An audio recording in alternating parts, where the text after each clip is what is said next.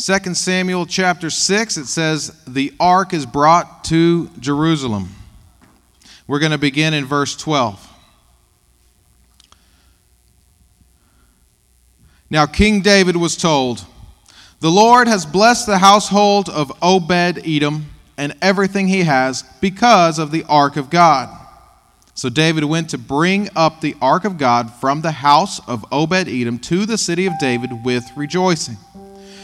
When those who were carrying the ark of the Lord had taken six steps, he sacrificed a bull and fattened calf. Wearing a linen ephod, David was dancing before the Lord with all his might, while he and all of Israel were bringing up the ark of the Lord with shouts and the sound of trumpets.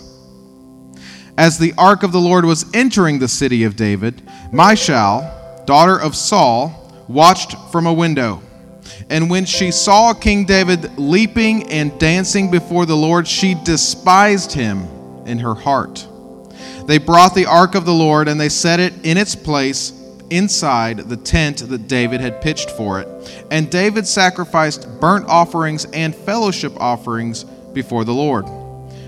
After he had finished sacrificing the burnt offerings and fellowship offerings, he blessed the people in the name of the Lord Almighty. Then he gave a loaf of bread, a cake of dates, and a cake of raisins to each person in the whole crowd of Israelites, both men and women. And all the people went to their homes. When David returned home to bless his household, Michal, daughter of Saul, came out to meet him and said, How the king of Israel has distinguished himself today, going around half naked in full view of the slave girls of his servants as any vulgar fellow would. Then David said to Michal, It was before the Lord who chose me rather than your father or anyone from his house when he appointed me ruler over Israel, over Lord's people Israel. I will celebrate before the Lord. I will become even more undignified than this and I will be humiliated in my own eyes. But by these slave girls you spoke of, I will be I will be held in honor. And Michal, daughter of Saul, had no children to the day of her death. Let's say our scripture declaration together. Lord, we honor your word to us. May your truth become our heart's pursuit and our life's practice. Heavenly Father, as Pastor Randy comes forward, may this be a message that you've prepared for Him to deliver to our hearts. Open our hearts, our ears, and our minds to hear from you today. Amen.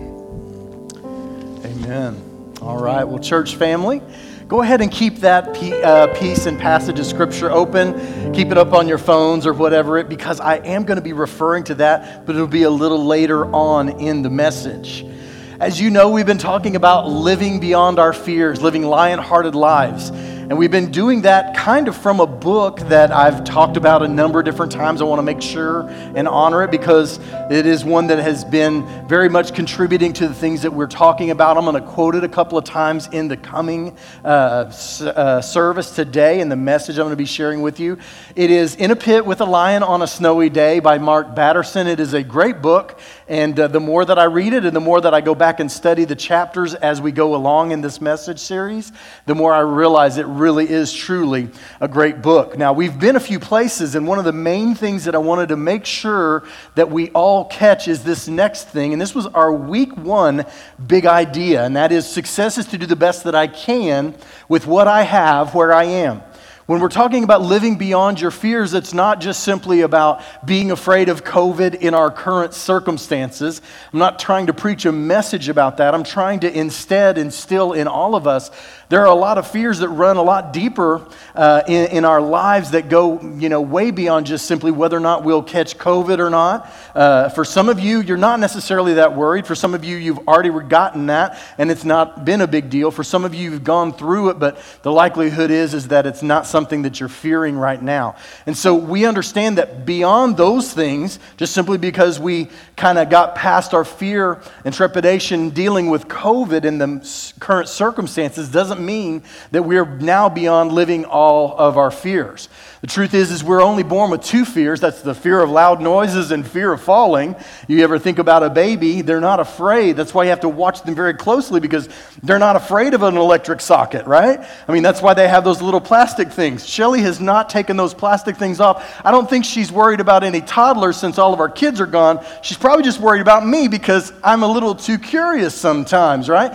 We're only born with two fears, but we live with so many others, including hundreds of phobias that we as human beings have created because of something that we've done or experienced and then ingrained it within us to be a fear. Now, as you keep looking, we also talked a little bit on big idea week number four is that God is great because nothing is too big for him and nothing is too small for him either. It's not just simply that he cares only about the big things, he cares about everything, big or small or everywhere in between. That's what makes God so great. Now, today, I'm going to talk with you about something, and we're just going to start off in this way. Now, I want to click to this next slide. Let's click to this next slide. First of all, let's just take a moment of silence in honor of that beard. I mean, my goodness, that's awesome. All right, now we're continuing on. He's embarrassed. How many of you have ever had this experience where you did something when no one was around and you, maybe like you fell? You know, like you shouldn't have fallen. There was nothing to trip on. You tripped on a piece of dust and lint, and down you went. And what did you do? You like popped up and you like start looking around. Did anybody see that? How many of you have ever had that experience? Let me see your hands. Be honest. No, no, no, I'm serious. Let me see your hands today. How many of you have ever had that experience? Every single one of us, right? Now, how many of you have ever had this experience where you, you fall flat, or, or maybe like you did something dumb, or maybe it wasn't dumb, but it had a dumb outcome, and then you look around and nobody's looking, but then you turn all the way around and there's somebody looking and they're going, and they're not laughing at you, they're laughing with you, right? How many of you have ever had that experience, right? It's crazy. It's true. Like we've all done stuff that we look around and go, man, I hope nobody saw that. I hope nobody heard that. I hope nobody was around when that happened. And then we turn, and they're not laughing at you because you know why? They've done the, son, the same exact thing. They've had the same exact experience. And so they're not judging you. They're like, yeah, man, been there and done that, right? So we all understand, experience this embarrassment. Well, here is the problem for all of us to just laugh about this because we've been there and done that and can identify with that, bearded or not today, we can identify. But you can also identify with this next slide because when you're the one, well, I tell you what, yeah, stay, stay right there. Stay right there. I, I got ahead of myself. Benadiah, son of Jehoiada, a valiant fighter from Kabzeel, performed great exploits. He struck down Moab's two mightiest warriors. He also went down into a pit on a snowy day and killed a lion. That's where the whole book title comes from. And this is Benaniah, the guy that's kind of been so inspiring. But here on this next slide, now I'm there, we can all identify with this, right?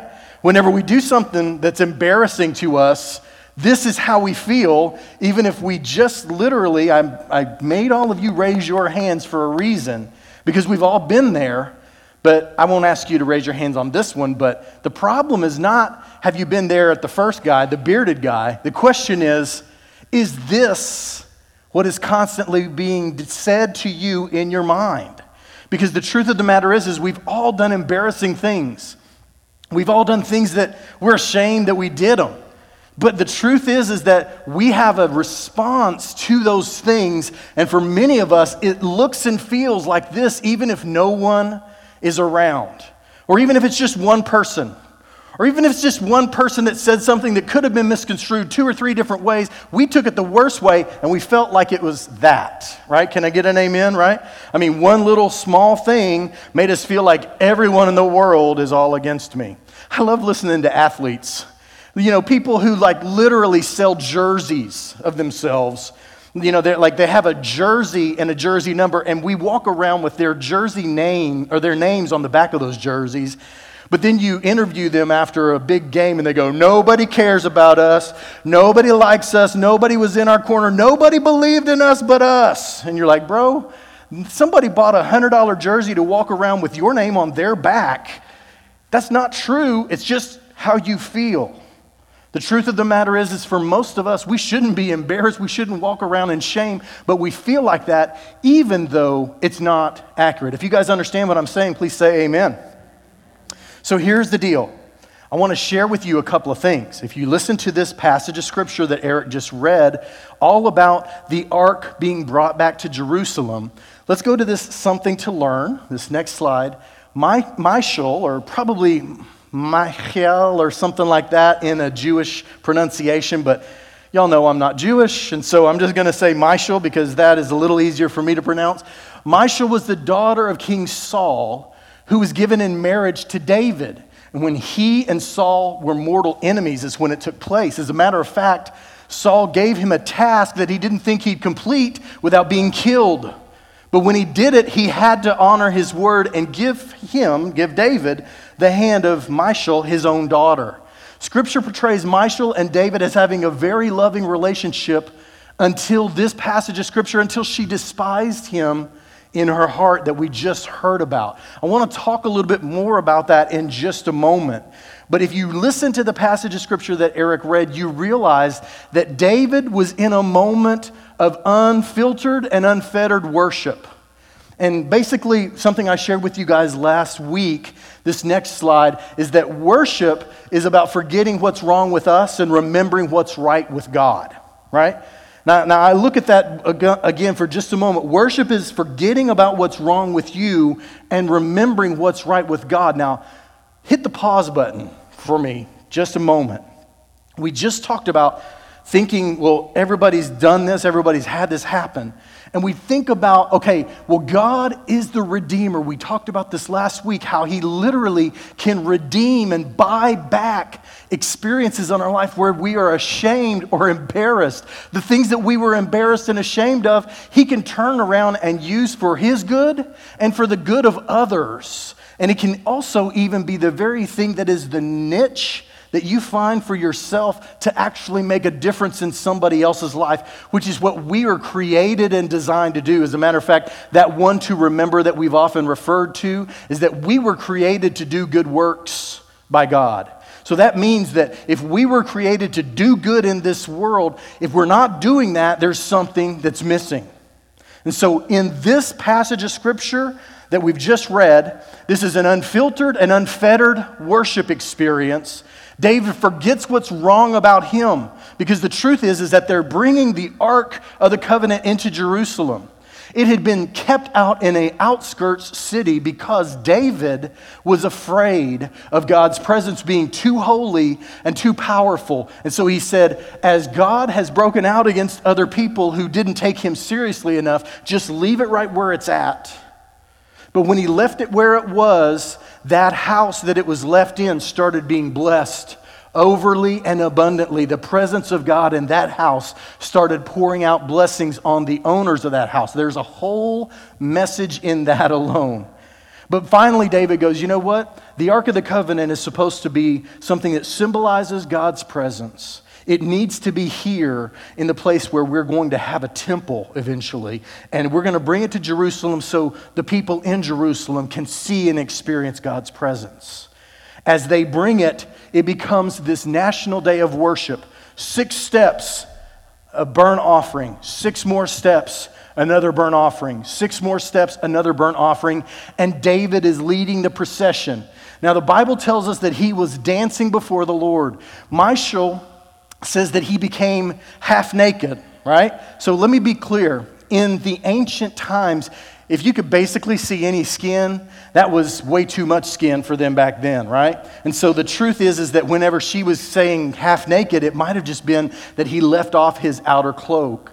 But he was wearing what was called a linen ephod. That is something that you appeared before the Lord as a priest in. He was wearing something that would not have been you know, culturally okay in commonplace, right?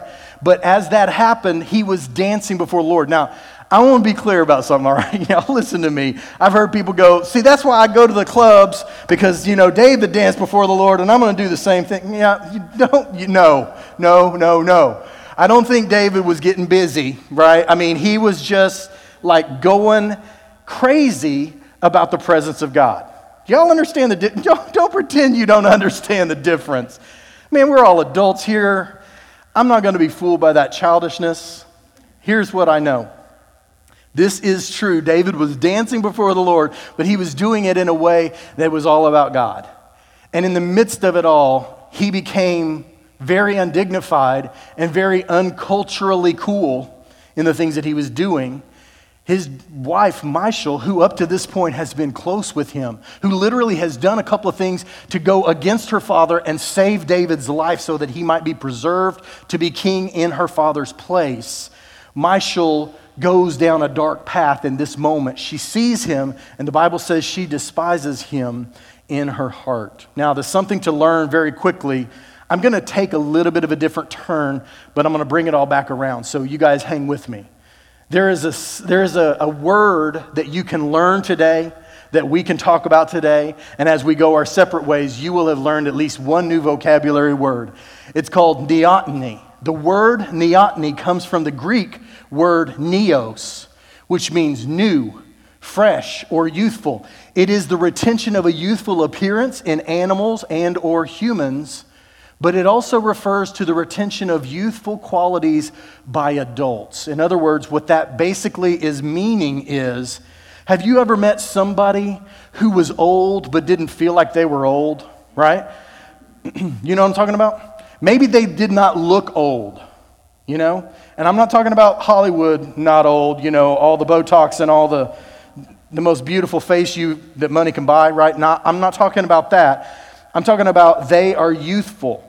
They do not feel old, and yet they are old in age. And I have often said, and this is honestly what I really believe you get old before you get old. You guys with me? You get old before you get old. The truth is is your body might hurt, but there are a lot of people that are doing things even with some of those same struggles because they haven't allowed it to creep into their mind and become something that cripples them. And here's what we know. This is something that is a lot more important to me at age 50 than it ever was before. There's a book called Geeks and Geezers. Yes, what a great title. But in this book called Geeks and Geezers, and I'm going to give you the names of the people, Warren Bennis and Robert Thomas collaborated on this, and they said neoteny is the retention of those wonderful qualities that we associate with youth. And if we're going to keep neoteny going in our life, we must retain warmth, curiosity, fearlessness, and energy. Now, stop for a second. Stop for just a second. There's four characteristics that I just listed there warmth, curiosity, fearlessness, and energy. You know as well as I do that a lot of the time that is found in a child, but it goes away. It leaks. The older that we get, the less warm we become, the less curious we become. Man, I've done seen it all. I don't need to see another thing in my life because I've seen it all. I've actually seen too much. Or what about the fearlessness? I can't do that.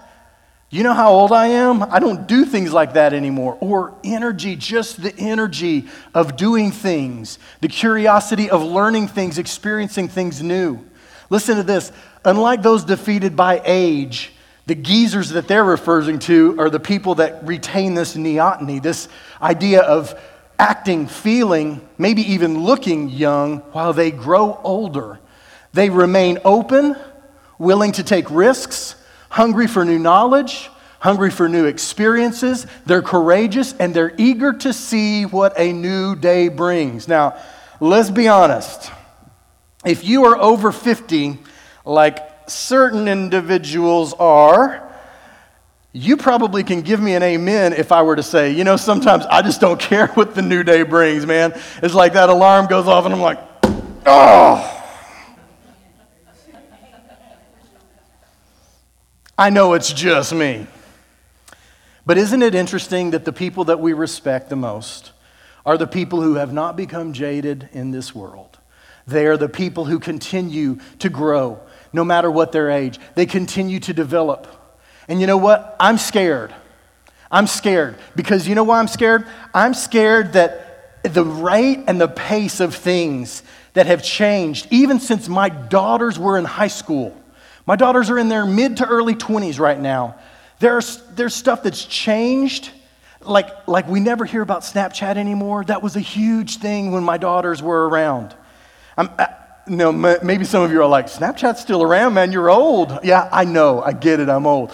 But here's what I'm saying these things are changing. You know, Facebook used to be the thing. And now for other people, it's like, I don't get on Facebook. That's where my grandparents hang out. Man, it's changing around so fast on us, right? And isn't it interesting as things continue to change? Here's why I'm worried. I'm worried because I don't want to lose touch with my daughters and speak the same language that they do. I don't want, when I do have grandkids, no announcement. when I do eventually have grandchildren, I don't want to be the person that they go, Grandpa already, I'm going by P. Diddy, by the way, when I become Yes, P. Diddy, Puckett. P. Diddy's a good dude, but he does not even understand these important things.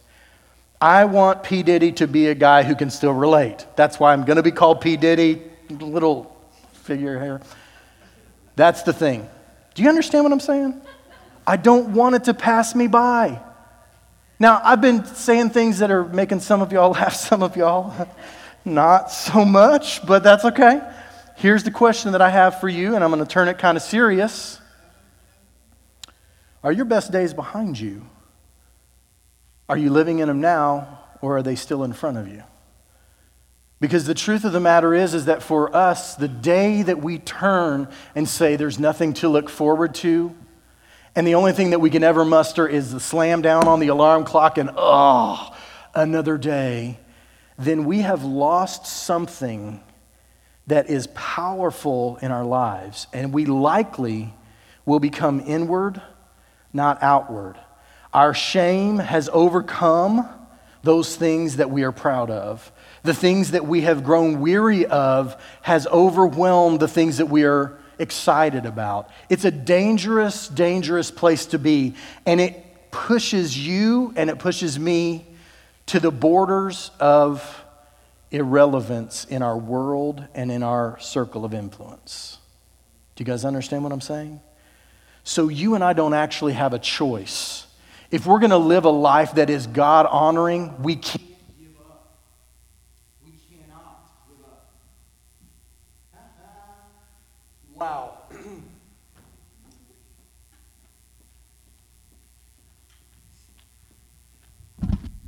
At the very moment I said we cannot give up, my battery pack gave up. Do you mind? You can go in the back and grab me one. I'm not in a huge hurry. I'm going to be here for a little while. I don't know if you've seen my work. Anyway,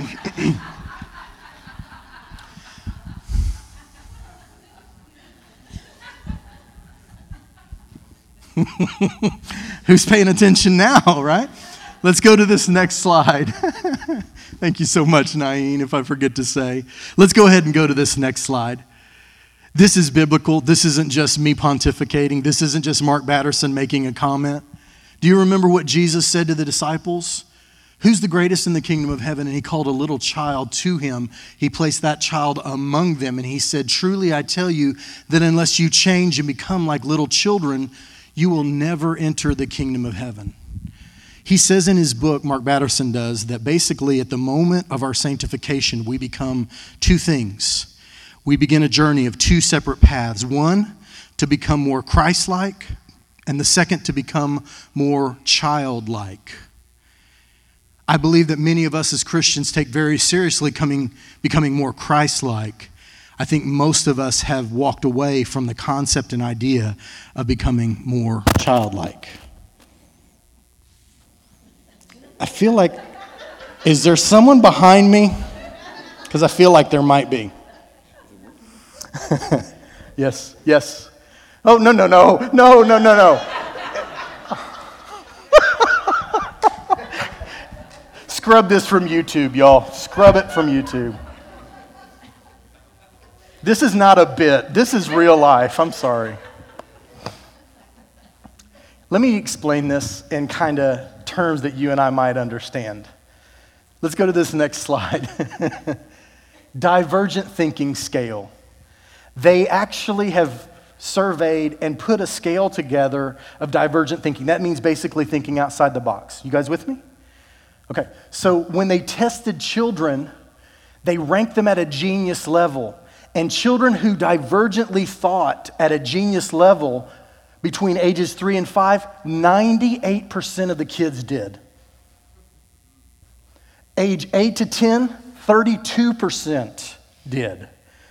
Among those aged in their teens, 10%. Among those aged over 25, down to 2%. You know this.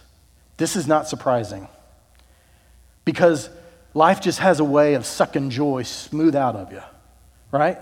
And you become jaded, I become jaded, I've seen enough, I don't want to learn something new that's just going to go away soon, right? Thinking about the people that thought that about email back in the late 80s. email, that's just going to go away. Hmm. Here we are. So, really, truly, as we begin to think about this, I want to be very clear about something. This is Jesus saying this to his disciples. If you want to be Christ like, you become like a child. But also, how many of you guys have ever seen this picture whenever you've checked in? Y'all have been there? Motel, right? You open the drawer in a motel, and there on the, in the shelf in that, that drawer is the Bible placed by who? the Gideons. Do you recognize that symbol? Do you know what that symbol is? That symbol is a jar with a torch behind it. If you don't know the story of Gideon from Judges, you don't know what that means. But basically, God thinned out an army, thinned out an army that was already way overmatched. And he said, Here's how you're going to defeat them you're going to have a jug in one hand and you're going to have a torch in the other.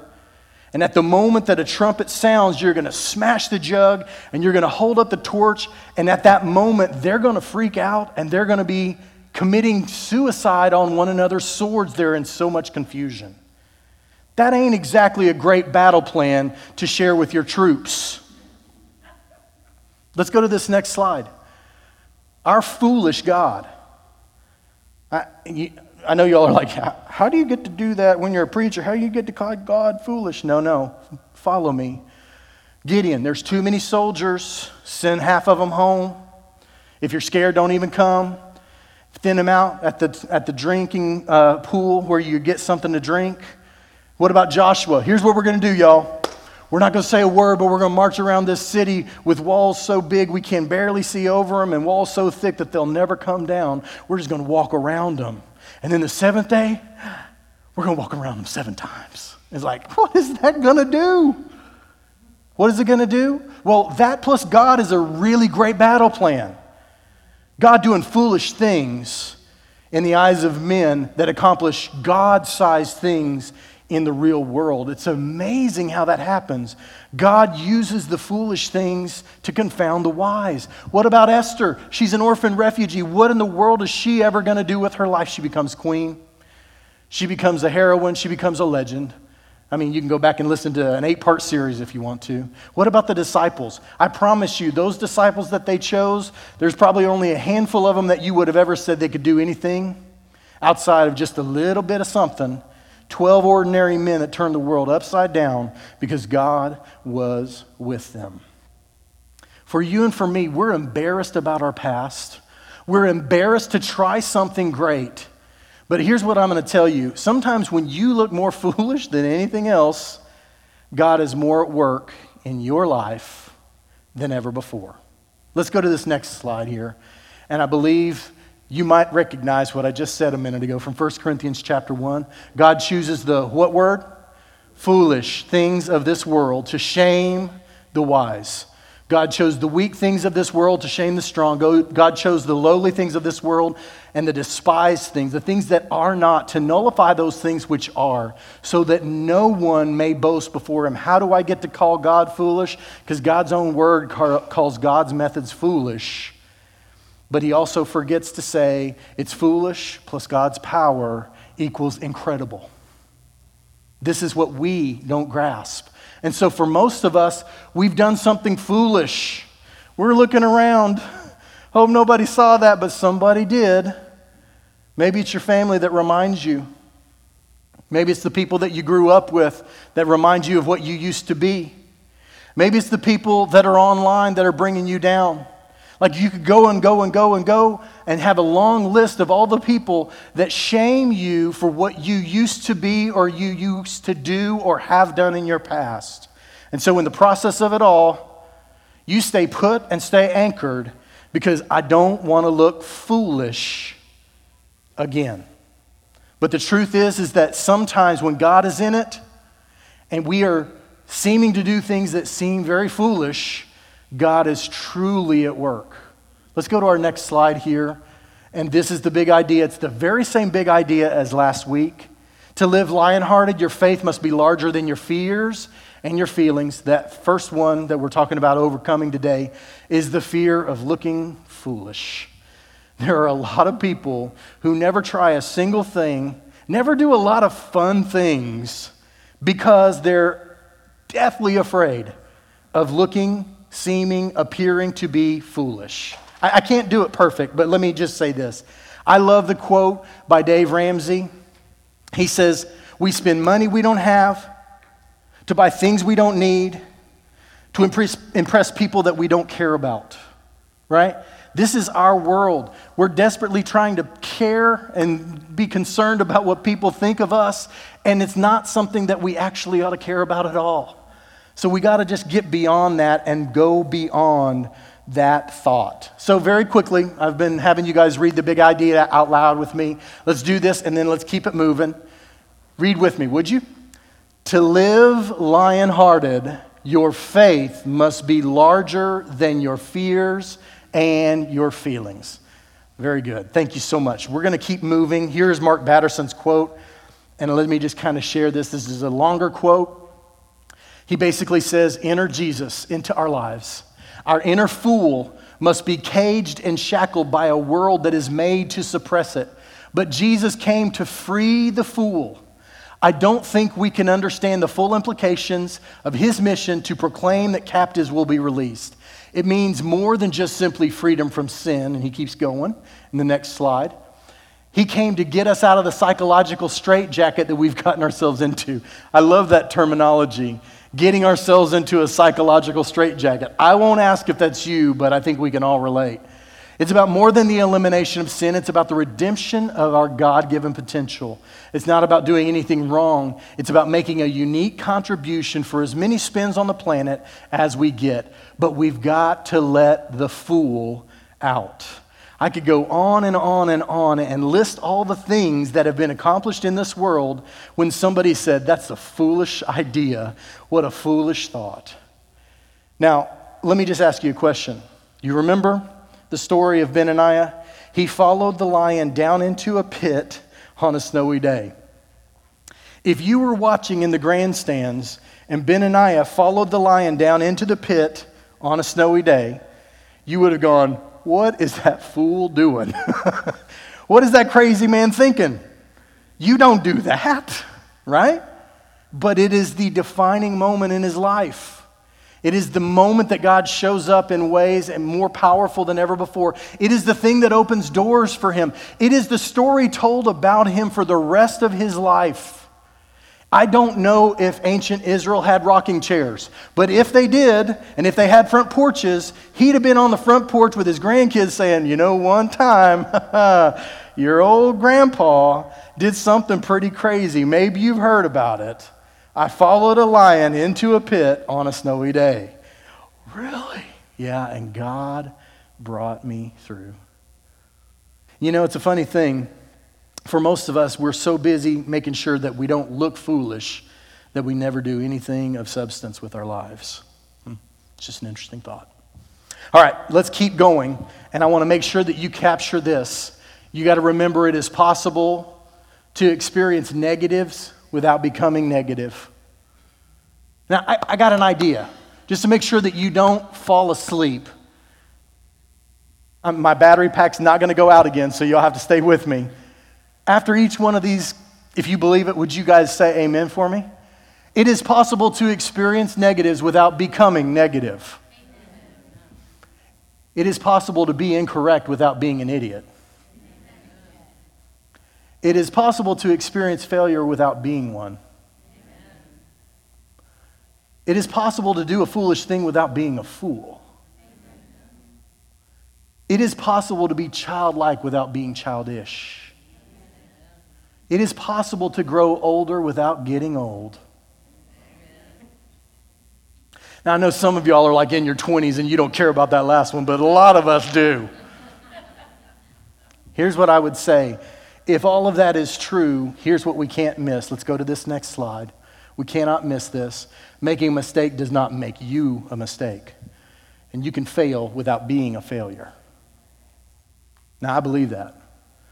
As a guy who's failed, as a guy who's made a lot of mistakes, I believe this with my whole heart. As a guy who's reading a book by Mark Batterson, who started a church, sent out a bunch of letters saying, We're starting a church in Chicago, can't wait for you to be a part of it. And they never had a single service, not one. They raised money, raised awareness, raised a big stink, and said, Make sure and come. We're starting a brand new church. And then it never actually started. Let me ask you a question.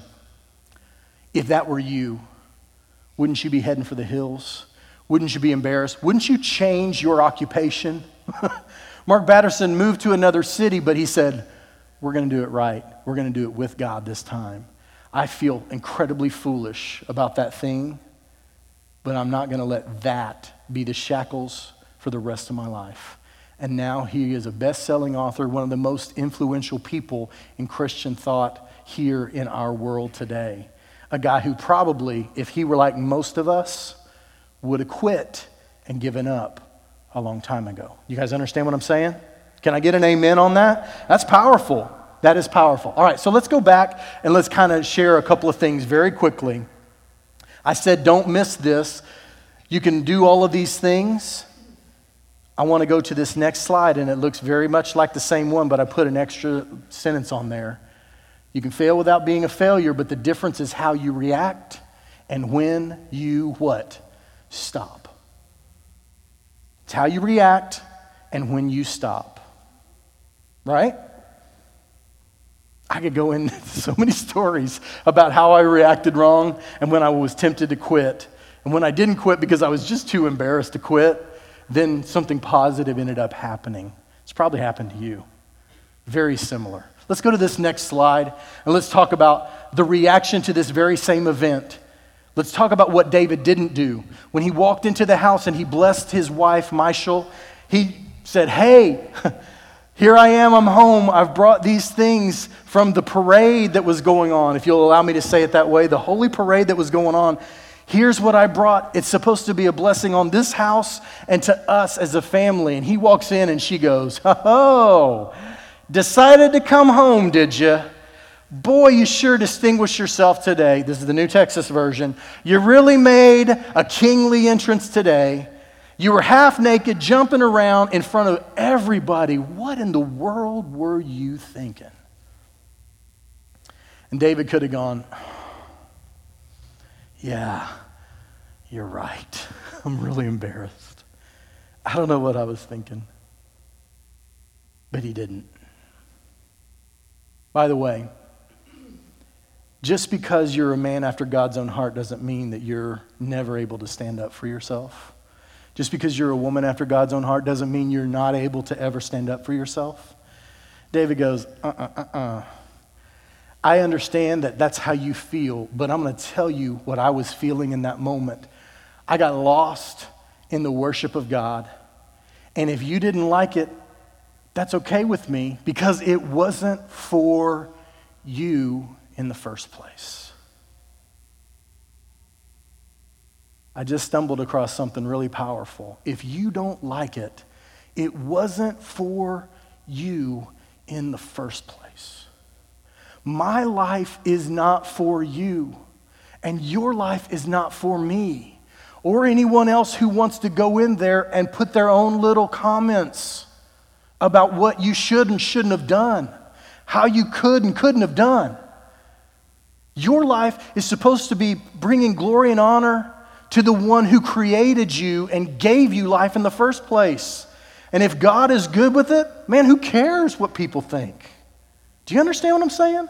I mean, it's about you and God and living the life that He gave you with the utmost intention to be a blessing with His power. David could have wilted. You're right. oh, I probably shouldn't have done that. Now I feel really embarrassed. Was it as bad as I thought it might have been? He could have wilted. He didn't wilt. Actually, let's go to this next slide. Instead, David acted with wisdom.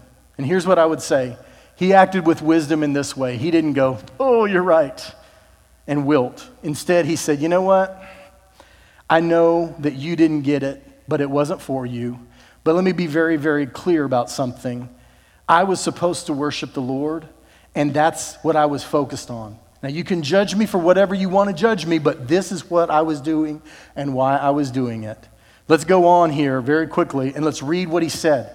When David returned home to bless his household, Michal, daughter of Saul, came out to meet him and said, How the king of Israel has distinguished himself today, going around half naked in full view of the slave girls of his servants, as any vulgar fellow would. Man, you ain't exactly acting kingly today. David said to Michal, It was before the Lord. All right, now here we go.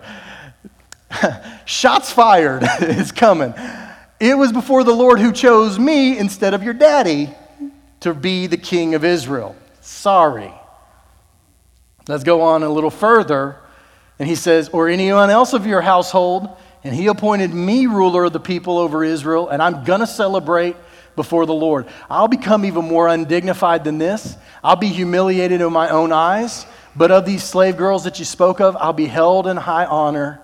And notice this last line and Michal, daughter of Saul, had no children to the day of her death. We're going to talk about that in just a second. But let me just say what's going on. David said, Look, God pulled me out of the back pastures and made me the king. He didn't give it to me because I was born into your household. He brought me in and made me king. I'm going to celebrate before God. If you don't get it, I can't help you. I can't change your mind. I can just simply tell you that the thing that I was giving to God was pure and it wasn't intended to be a show, it was just intended to be worship. If your God cannot grow beyond your fears, your failures, your embarrassment, then you're not really truly worshiping nearly enough I'm not just talking about coming to worship. I'm talking about grasping what God's doing in your everyday life. The more God is a part of your everyday life, the bigger He grows. And the bigger He grows, the less you care about what everybody else thinks. And I don't know about y'all, but in this world today, it sure is important to know who you are and where you stand with who really matters. All right.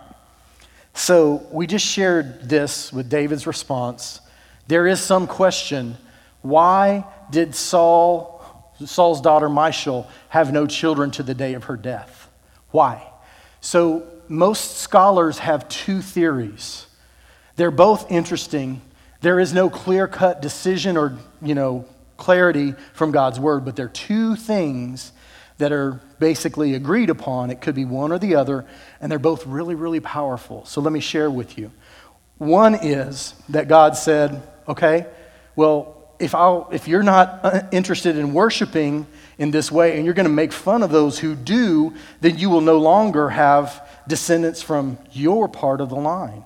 If that's that hard and foreign for you to grasp, then you don't need to continue to have a kingly or priestly line going on. So God closes her womb and no more children. The second possibility is that David and Michal are never the same again. Now, I don't want to go into it too deeply because I know this is not a teen class week, but let me be very clear. There are times where it's easier to become pregnant each month. And maybe David and Michal were still close, but never were the same level of closeness as they were before. You guys understand?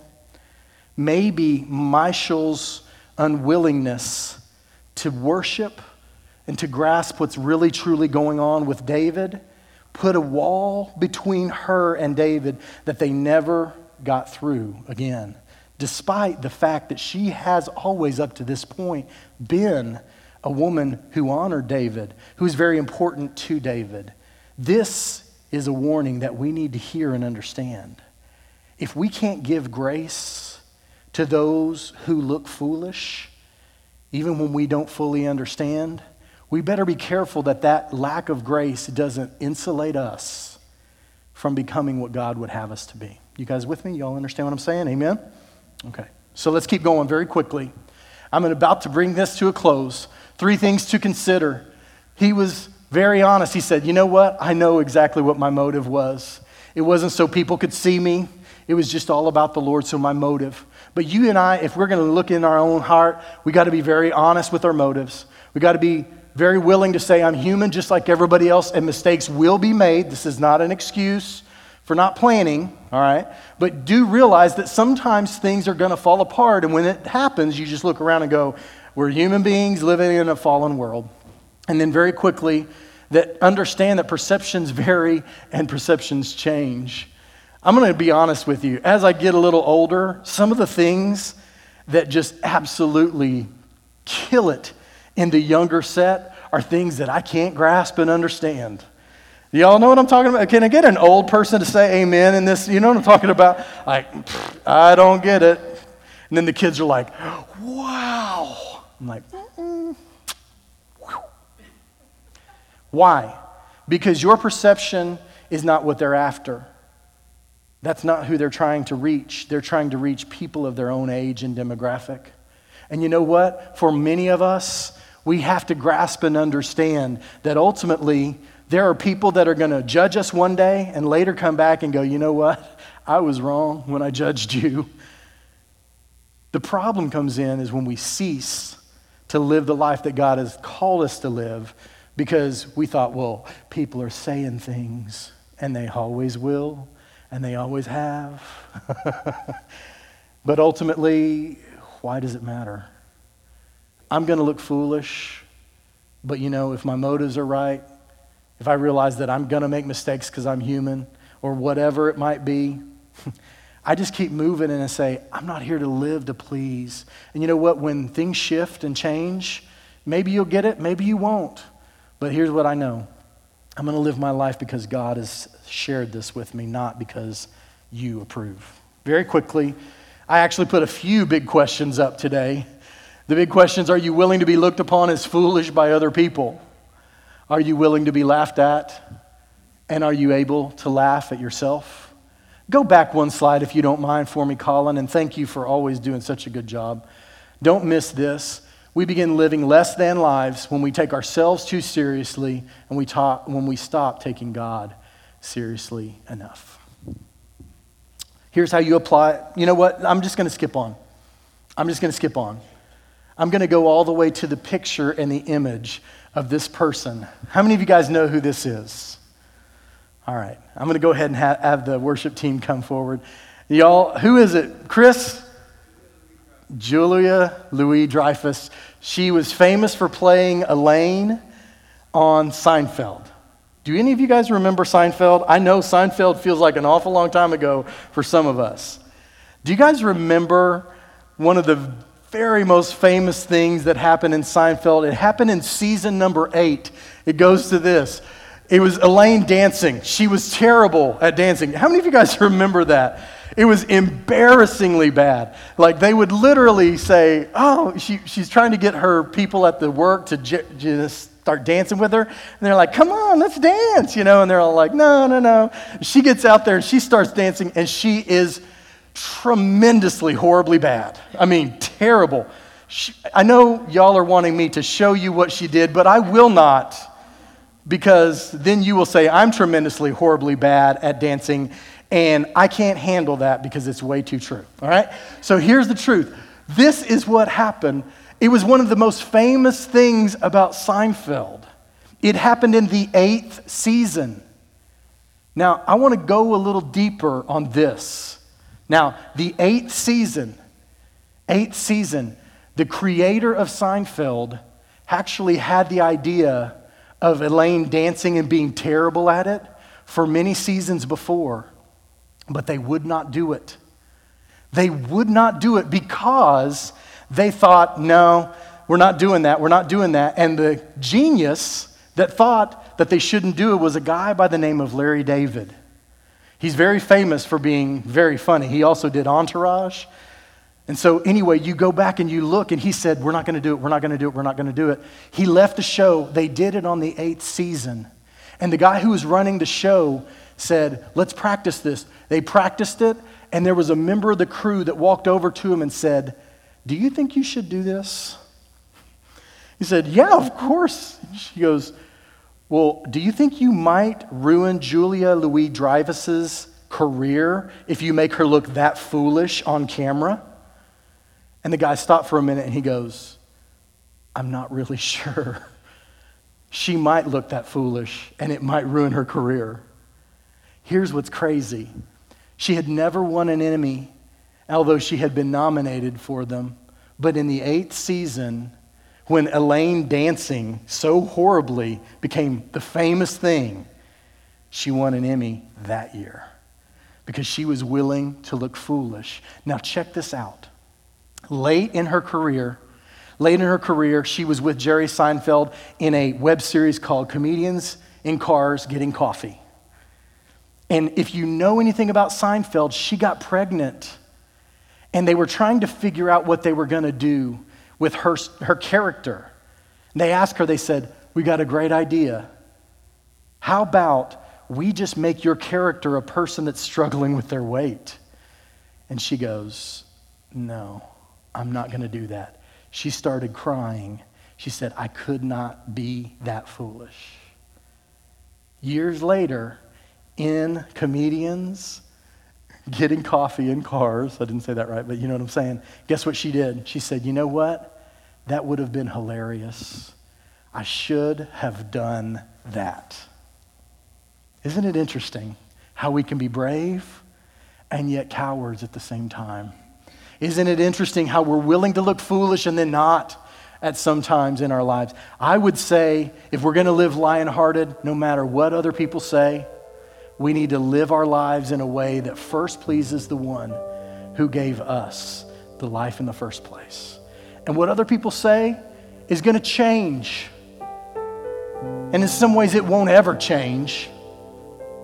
But ultimately, it's not about them, it is about me and the one who created me.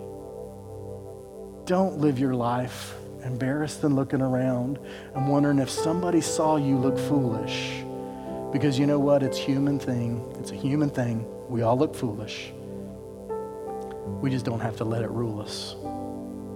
Heavenly Father, help us to never be slave to the idea of us looking cool, having it all together, being people who are perfect. But instead, God, help us to understand that looking foolish and yet having you on our side, living a life that people might not understand or grasp, but knowing that we are living for you is the way that we experience true life and truly make a difference with our life. In Jesus' name